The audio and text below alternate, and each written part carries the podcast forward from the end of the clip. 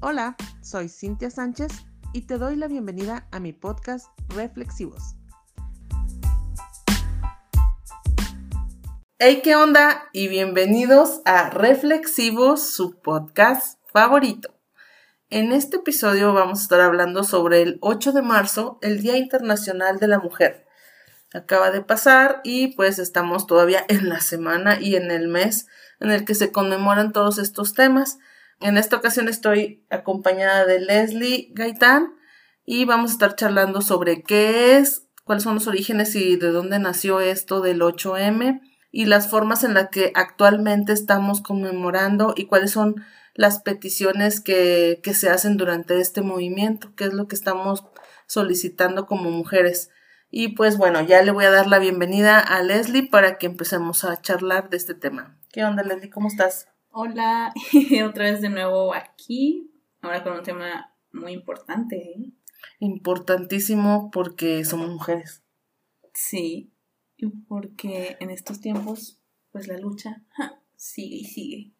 Exactamente. Y además es una cosa latente porque yo me acuerdo que cuando estaba embarazada, pues de ti y de, de Renata, en un momento sí pensaba, ay, prefiero que sea niño porque para las niñas es más difícil.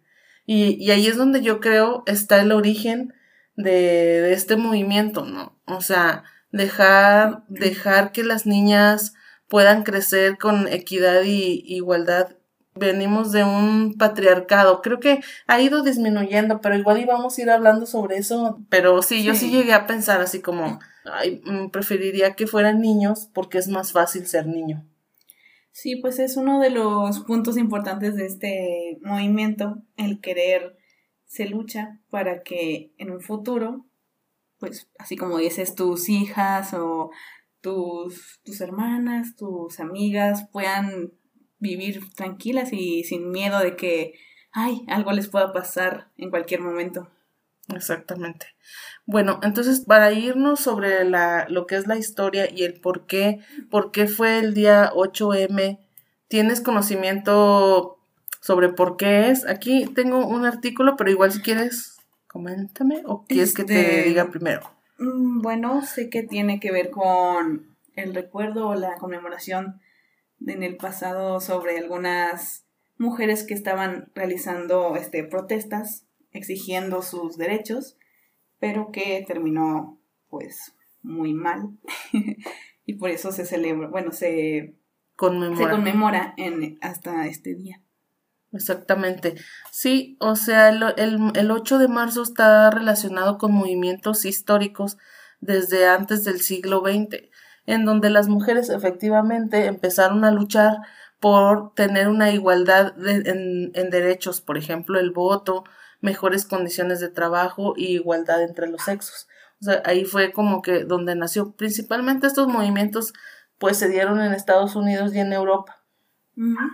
Y después se hizo una, una marcha, la primera marcha que se Oh. hizo fue para las mujeres que terminaron muy mal, como dijiste tú, era un, un tema en Estados Unidos sobre una maquiladora donde había puras mujeres y a estas eh, murieron quemadas por las condiciones de trabajo en las que estaban. Mm, Entonces, en Estados Unidos, por ejemplo, décadas después de este acontecimiento, el 28 de febrero de 1909, se conmemoró el primer Día Internacional de la Mujer en Estados Unidos en honor a la huelga de las mujeres de 1908, que fue en contra de las condiciones de trabajo en las que estaban.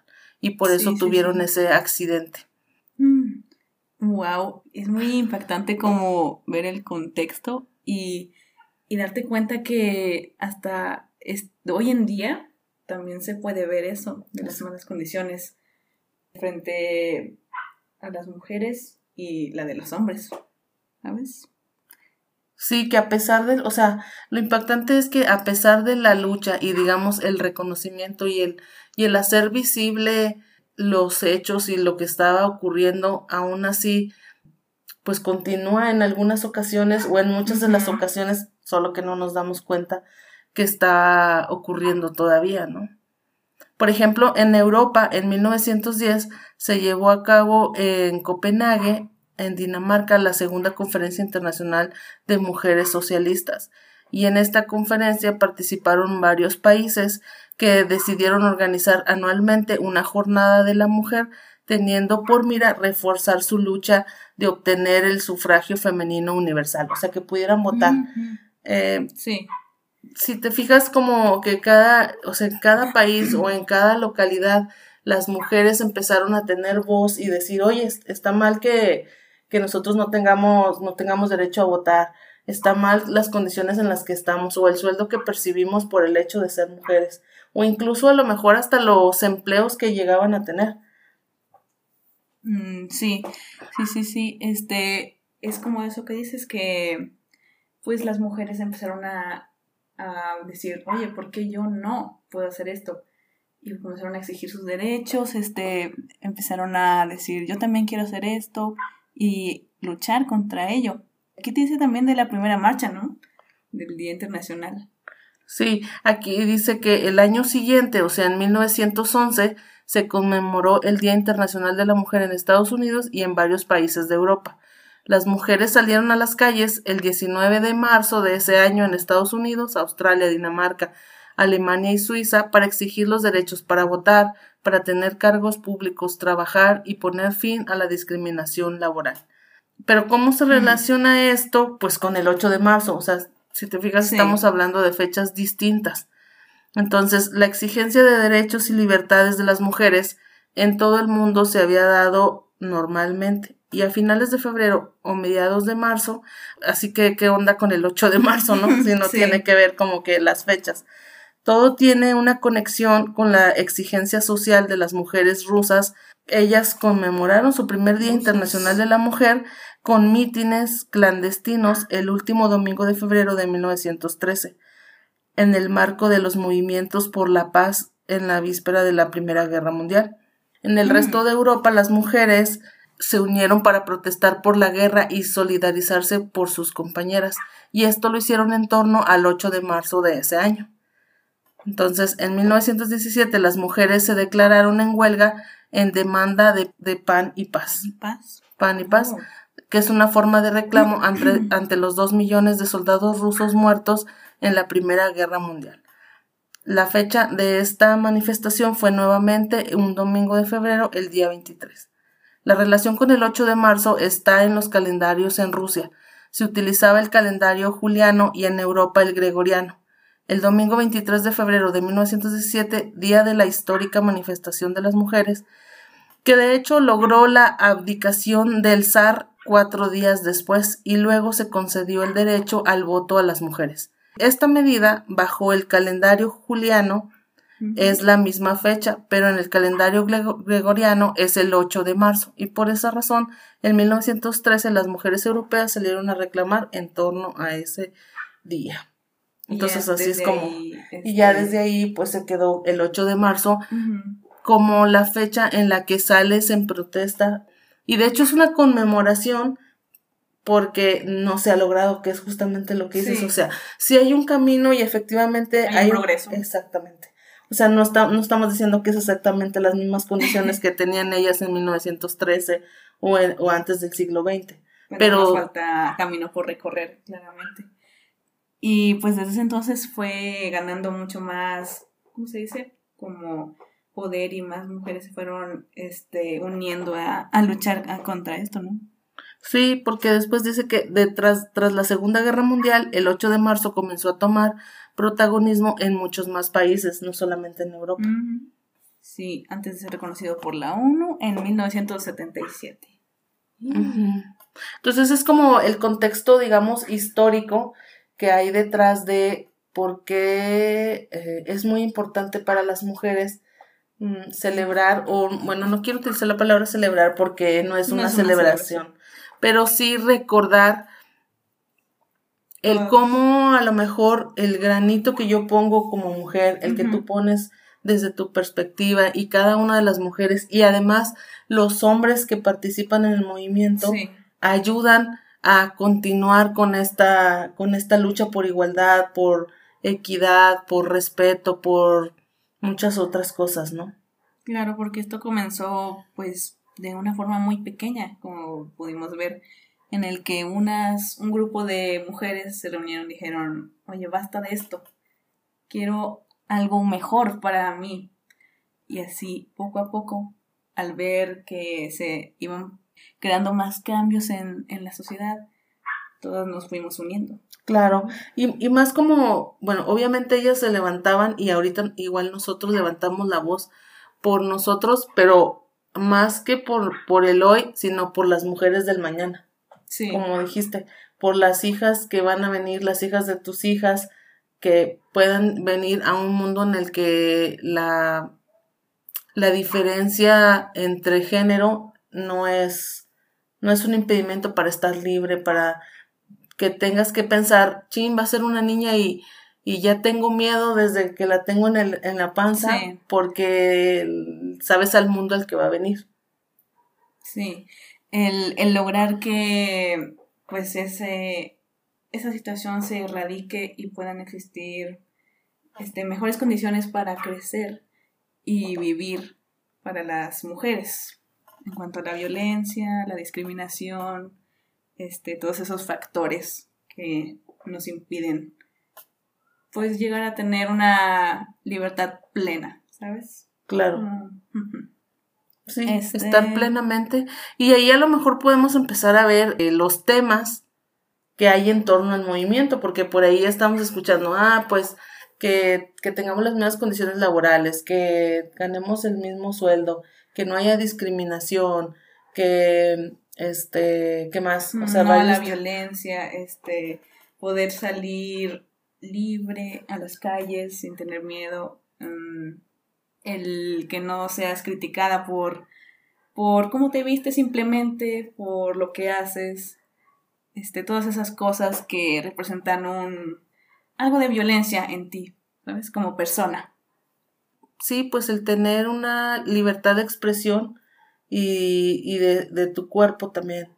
De, de, ser como eres sin que otros te critiquen. Porque, no sé, a lo mejor los hombres quizás podrán decir, a ah, nosotros también nos critican. Pero creo que hay un, venimos de una creencia en la que hay estereotipos que la mujer debe de cumplir. Y a lo mejor ahí es donde comienza todo el problema no sé si para los hombres, digo, desconozco, a lo mejor que nos escriban en los comentarios porque a lo mejor también ellos como hombres tienen ciertas, ciertos paradigmas o ciertos roles que deben de cumplir y a lo mejor también se sienten, digamos, obligados a hacerlo, ¿no? A cumplir las exigencias establecidas. Exacto. Pero, pues sí, eso sí, es muy, muy real, ya que pues a lo largo de la historia se han ido creando como todo estereotipos o algo a lo que llegar para ah, hacerlo mejor cuando pues en verdad esto no debería ser así. Tenemos todos tenemos que aprender y fomentar el quitar estas estos paradigmas romperlos. Sí y, y por ejemplo ahorita con las marchas fue, fue hoy, estamos grabando y es, hoy es día 8. Hoy, están siendo las marchas y no sé, ¿tú qué opinas del tema de las marchas? yo creo que es un, es un medio por el cual difundir el, el movimiento y el mensaje, ya que pues en este día 8 de marzo es más, hay mucha más visibilidad para hablar y expresarte este, sin embargo, no creo que sea como algo necesario, así de que, ah, para contribuir a, a este movimiento tienes que ir a marchar y no puedes apoyar de otra forma. No, en verdad, pues hay muchos otros medios por el que hacerlo, como, pues simplemente esto también puede ser para expresarnos en un video o compartirlo con tus seres cercanos, realizar acciones más que nada para crear como una cadena de buenas acciones. Si ven que tú lo haces, otras personas pueden seguir. Entonces, pues estas, las marchas sí, yo creo que están bien. Sí, yo creo que es como dices, es un, es una forma de dar a conocer al mundo lo que es por la lucha en la que estamos. Sin embargo, a mí no me queda muy claro si, si para todo el mundo está claro el objetivo y lo que estamos buscando porque viendo a lo mejor memes o cosas en Facebook, queda como, por un lado estamos como peleando la parte de la no violencia, eh, esos hashtags de ni una más y todo eso. Por otro lado, estamos peleando la ideología, o sea, nuestra libertad de elección sobre nuestro cuerpo, el tema del aborto, todo eso.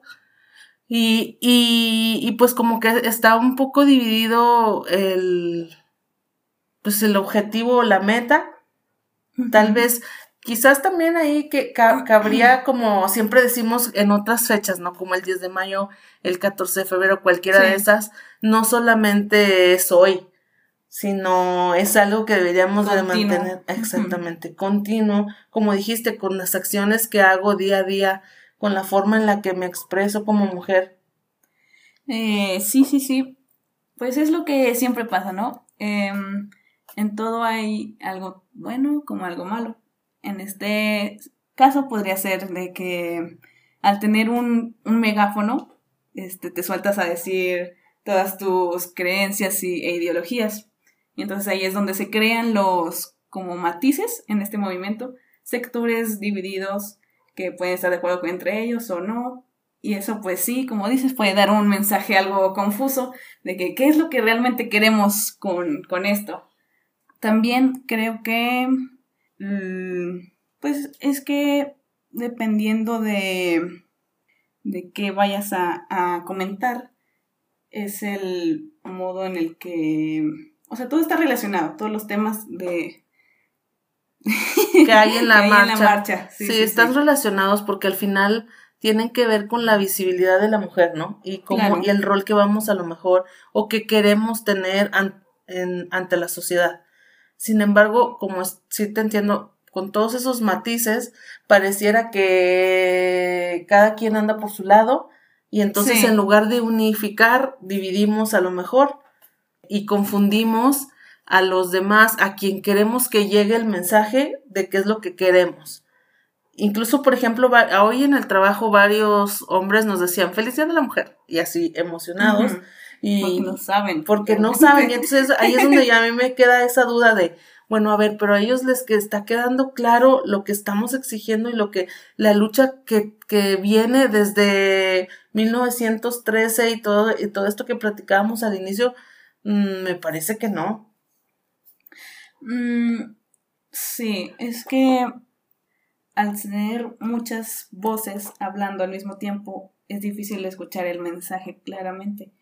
Y em, pues yo creo que deberíamos primero plantearnos bien eso, o tal vez este, realizar otras marchas, ¿sabes? O sea, dividir también de que, ah, pues en este día hablaremos de esto, o no sé, ¿sabes? Para realmente comunicar qué es lo que queremos como un movimiento grande, no como sectores divididos. Sí, quizás tener a lo mejor como el objetivo o la misión general y de ahí obviamente habrá sus particulares o grupos o subgrupos, ¿no? ¿Qué onda con esto de la en las marchas que a veces hay violencia, vandalizan lugares y todo eso? Mm, yo, por ejemplo, personalmente nunca he ido a una marcha, pero sí, este... Por los medios de difusión. Sí, por los medios de difusión dicen que ahí me queda a mí la duda si es más como quieren eh, echar a perder el movimiento ciertas gentes o realmente en el momento, eh, por la energía en la que estás, pues algunas actúan de manera, de manera desvirtuada, ¿no? Porque si estamos exigiendo no a la violencia, pues esa debería ser nuestro estandarte principal. Mm, sí, en este punto creo que, pues entiendo a las dos partes sobre atacar eh, monumentos históricos, ya que se han realizado muchas este, protestas tranquilas y estas no son tan eh, visibles para, ¿sabes? siempre los medios captan lo que es más viral, lo que llama más la atención, entonces por eso se realizan. Pero por otro lado también pues como que, no sé, está o sea, ¿por qué generar más violencia para atacar violencia? ¿Sabes? Fuego con fuego. Eso genera más violencia. Más violencia, a su vez. Mm, Sí, yo también creo eso y que a lo mejor ahí es donde podemos intervenir desde otro lugar, en el sentido de, mm, yo como te digo, pienso que la marcha tiene su función en cuanto a la difusión, captar a los medios y que más gente diga, oye, ¿qué onda? ¿Qué está pasando? ¿Por qué? ¿Qué es eso del 8M? Y Sí. generar eso. Pero mm, pienso que más allá de la marcha y, y de lo que podamos hacer, tiene que ver desde los orígenes o desde la educación que recibimos en las casas y la que reciben en las escuelas también, niños y niñas, porque es como luego dicen, los, los machistas, es algo que estamos y que se escucha mucho en los contingentes, que el patriarcado y los machistas y eso son criados por mujeres. sí. Y a su vez, las mujeres, mm, me parece que todo este tema de violencia puede ir más de la mano con un tema de educación emocional y, y- esas cosas. No, no tanto como ahorita tratar de legislar para tapar el hoyo, ¿no? Sino desde un principio tener las bases bien cimentadas. ¿Qué piensas? Mm, pues sí, porque pues yo creo que en la educación pues está toda la construcción de un niño y cómo se va a comportar cuando sea adulto, ya que te da todos los pues aprendes, cuando eres niño aprendes mediante la observación de lo que hay en tu entorno, de cómo actúan este los adultos que te rodean, lo que escuchas también te afecta lo que te enseñan tus padres, todo es una construcción sobre ti. Entonces sí deberíamos de tomar más atención en eso, porque es realmente lo que, o sea, lo que haces de en ese en esa etapa es lo que refleja las- la generación cuando ya crece. Sí. ¿Y, y has escuchado eso de lo de la cadena de violencia? Sea, ahorita que estamos hablando de eso de, de violencia genera más violencia. Quizás a lo mejor venimos de hogares en los que existe la violencia y por eso es replicada, digamos, en otros entornos, con tus amigos, con tus novios, con tu pareja, etcétera.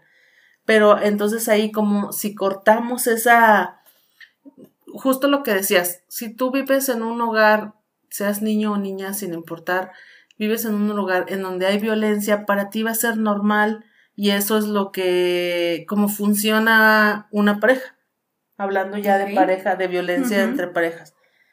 Entonces, si, si tú tienes esa creencia y ese paradigma de que eso es lo real y no tienes forma de ver otras, otras, otras formas de vida, tal cual, pues no, no, no va a ser para ti muy natural querer cambiar. A lo mejor en, en tu interior sí vas a decir, ah, este, yo no quiero tener una relación como mis padres, pero al Sí. final es lo, es lo que vas a encontrar porque es lo único que Es lo viviste. único que sabes.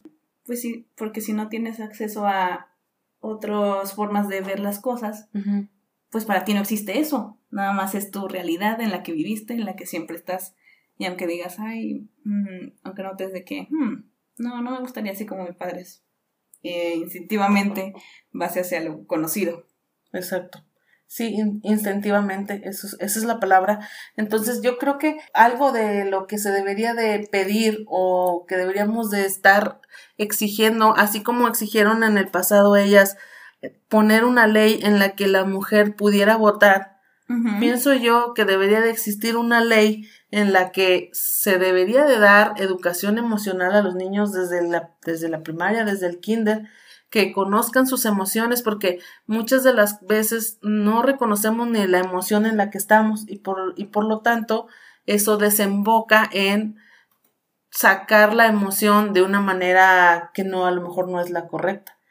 Y al, y al mismo tiempo, eh, eso va a generar un autoconocimiento, un autocontrol, pues de quererte a ti mismo y poner límites. Yo creo que ahí es donde puede estar más como atacar de fondo y de, y de raíz el problema en el sentido de cambiar la mentalidad. Porque esto es un cambio de, de chip para que, para que nos entiendan eh, qué es lo que pedimos en el 8M. Sí, sí, sí. Pues sería así como inició realmente este movimiento, ¿no? Con un cambio de chip de, desde esos inicios que ellas lo tenían más difícil porque pues todo estaba muy radical en cuanto al patriarcado y que el hombre era mejor y que la mujer no, no debería de tener el mismo sueldo o las mismas este, oportunidades. Así como se logró desde ese entonces, es lo que deberíamos de hacer ahora, a diferencia de pues tratar de, ah, cambia tú este para que ya no seas machista o el gobierno que ya que ya haga sus medidas. Sí, yo creo que también como mujeres tenemos el poder de resolverlo en el sentido de yo pongo mi granito. O sea, suena muy utópico tal vez, ¿no? o sea, decir, ah, sí, pues qué fácil, ¿no? A todas, a todas ya se nos ocurrió eso. Pero ¿estás haciendo realmente tú como mujer tu granito que te toca? O solo estás exigiendo a los demás que le pongan su granito. Exacto. O quieres que los demás cambien, que los hombres cambien, que los hombres entiendan que, que las mujeres somos iguales, que los, o sea, e, e, es, ese es el punto. ¿Realmente estamos haciendo nuestro granito cada quien en lo individual como mujeres?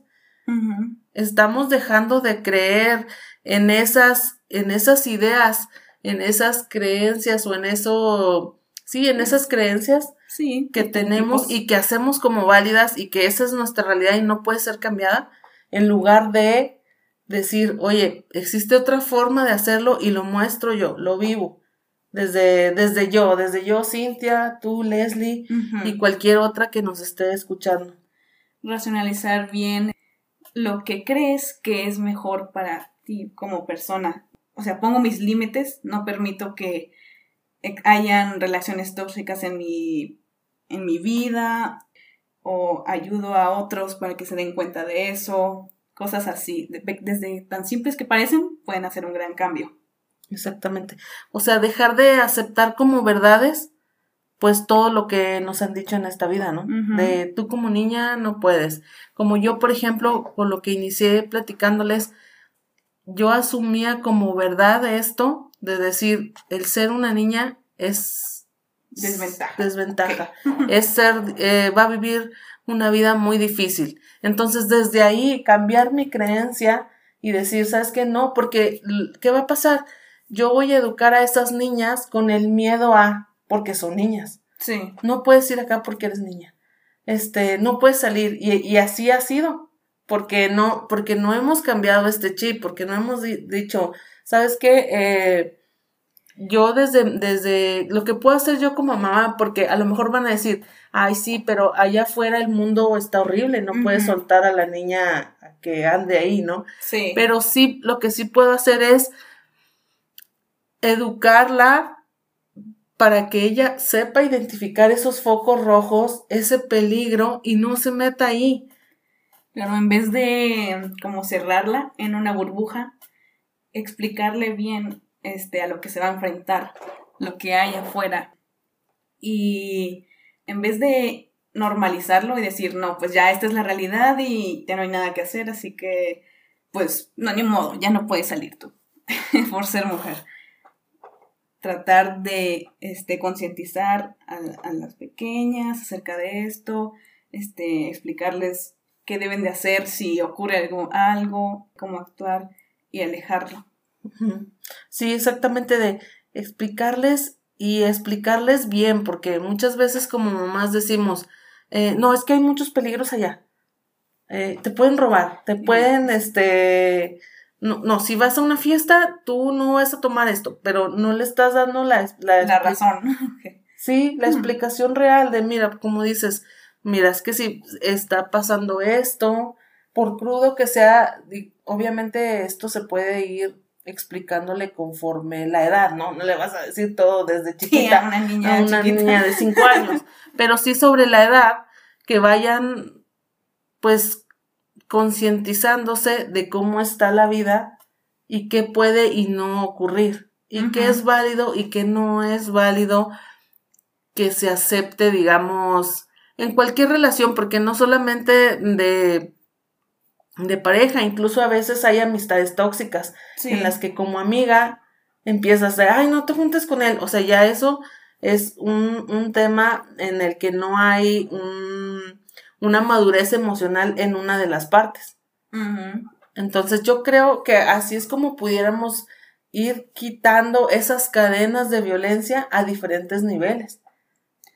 Claro, comenzando pues desde tu círculo cercano y así se puede ir expandiendo como pues sí es una cadena. Exactamente. Y, y este tema de los límites, pues entender que, que los límites que yo tengo son muy distintos a los límites que tú puedes tener. Aunque ambas seamos mujeres y aunque a lo mejor son de la misma edad o son del mismo contexto social y todo, cada quien, aunque sí somos un contingente 8M mujeres, cada una desde su individualidad, es justamente eso, respetar la individualidad de cada individuo, no nada más por ser mujer o ser hombre, sino decir, ¿sabes qué? Si a mí no me gusta que me hablen o que me digan de alguna determinada forma, ese es un límite que yo voy a imponer. A lo mejor a otras chicas sí les gustará que les digan piropos, por decir algo, ¿no? Porque luego ya está bien, ahí es donde a lo mejor muchos hombres luego dicen, ay, es que está bien delgada la línea, eh, ya sabes de Entre lo que se puede y no. Sí, o lo que es violencia y acoso, o la que, o sí. Entonces, creo que mientras tú establezcas tus límites personales y los hagas saber a cualquiera, no solamente a los hombres, pues entonces ellos van a empezar a respetarte porque tú estableciste ese límite. Pues es que si cada persona es un mundo completamente diferente y lo que me puede afectar a mí de una forma, tal vez a ti, pues, no sé, te vale, no, te, no te afecta de la misma manera que a mí y, el y no solo quedártelo para ti de que, ah, pues a mí no me gusta esto, sino expresarlo realmente y ser congruente con lo que dices y con lo que quieres. Sí, definitivamente es eso, el respeto a la individualidad de cada persona. Y, y eso yo creo que ahí a lo mejor viene un poco las bases de todo esto, ¿no? Que es el respetar. Ellas pedían respeto y visibilidad porque soy una persona también, no por el hecho de ser mujer o porque es hombre merece mejor trato que nosotros. Claro, por ser alguien vivo que pues necesita y tiene esa facultad de exigir sus derechos. Exactamente. Y alzar la voz porque pienso yo, volviendo al tema este de las bases, si, si empezamos a trabajar con nuestros niños en cuanto a todo esto, el reconocimiento de sus emociones, que sean capaces de expresarlas y que no tengan miedo el expresar lo que sucede, porque creo que también otro de los, digamos, hoyos negros que hay en todo esto es que nos estamos quedando calladas. Y esto es algo que, eso sí se lo puedo rescatar al, al 8M, que a lo mejor eso hace que se sientan empoderadas todas estas chicas que han, estado con miedo a levantar la voz.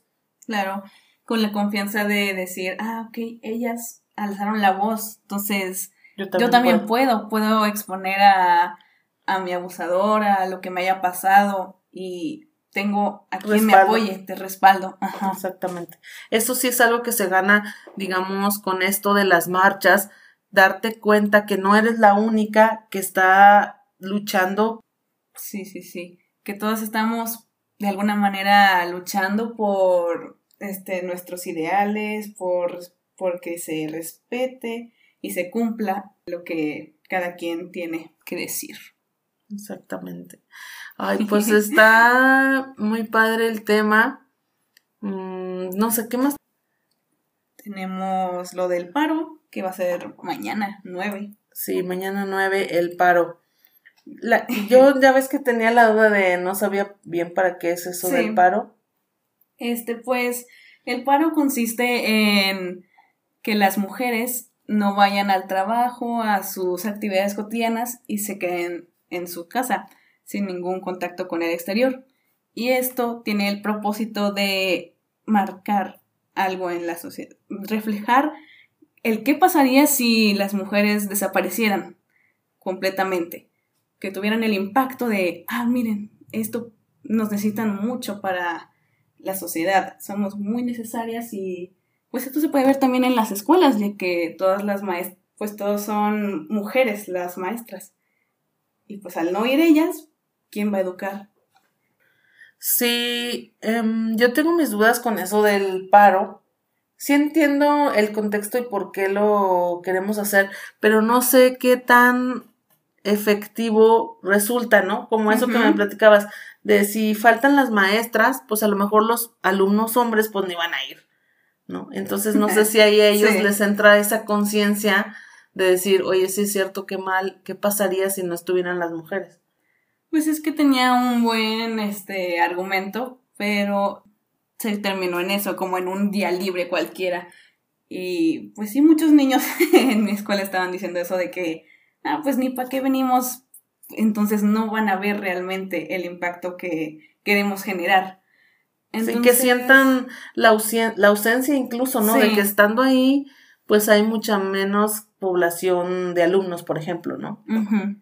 Yo también tengo, no sé, como que el concepto está algo raro porque estamos tratando de mostrar lo necesarias que somos a los hombres y que por eso deberían de respetarnos, pero no necesitamos ser como tener neces o sea, ser necesarias en la sociedad simplemente por el hecho de ser este personas ya deberían de respetarnos y tener tenemos nuestros derechos y, y todo.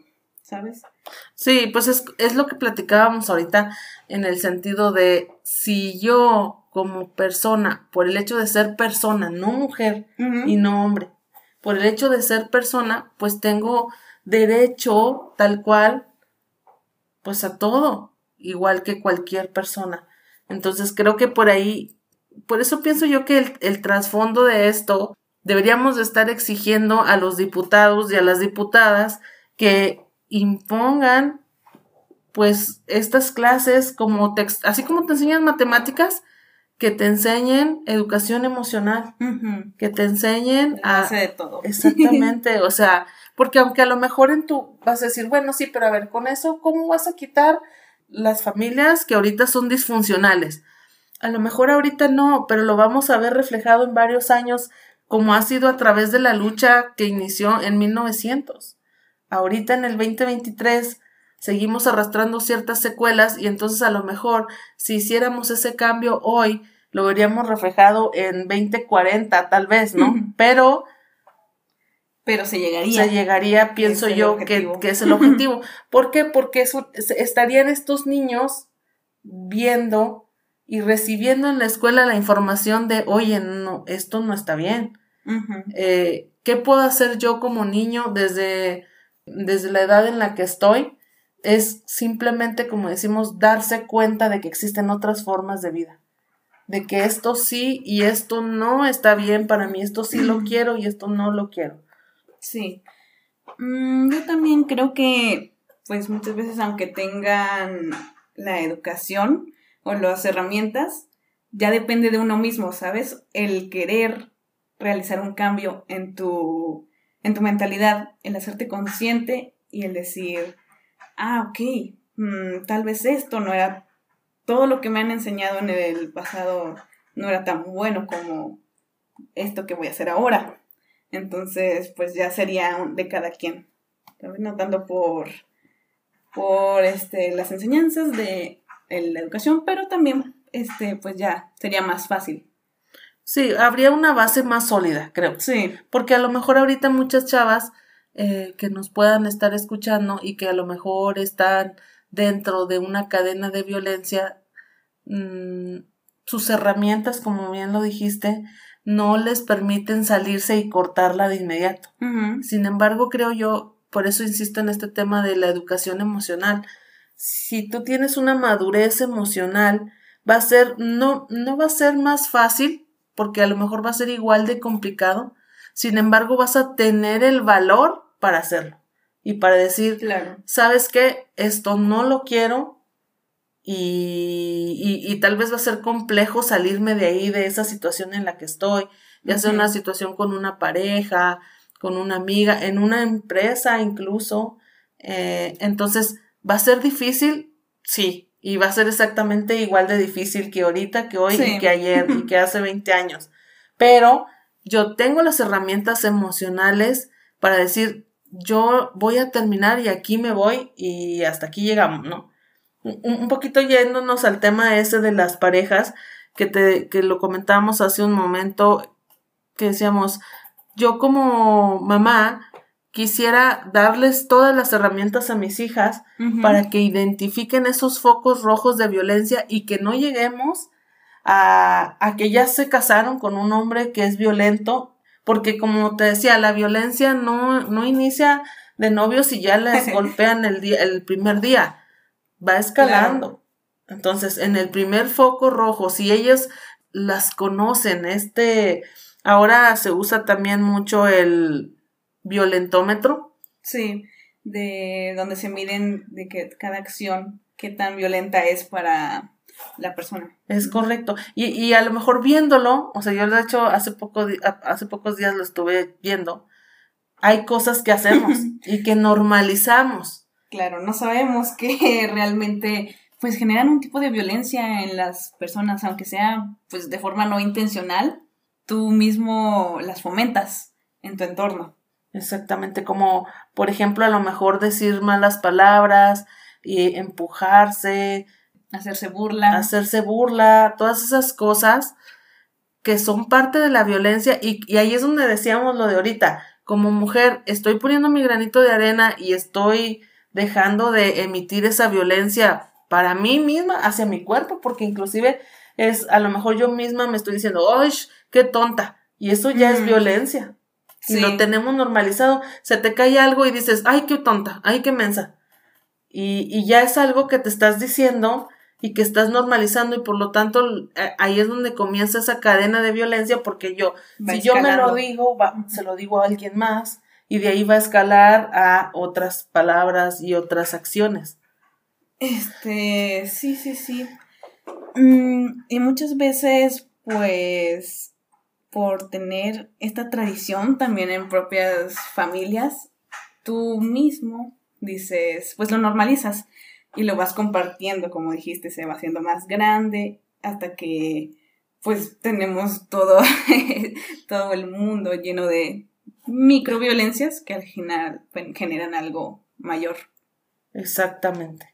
Entonces creo que si, si ese violentómetro tal cual se los empezamos a, hacer evidente a nuestras niñas, ellas van a decir, oye, espérate, o sea, no, no me des de gritar como mamá, eh, internamente, o sea, ya en el entorno familiar.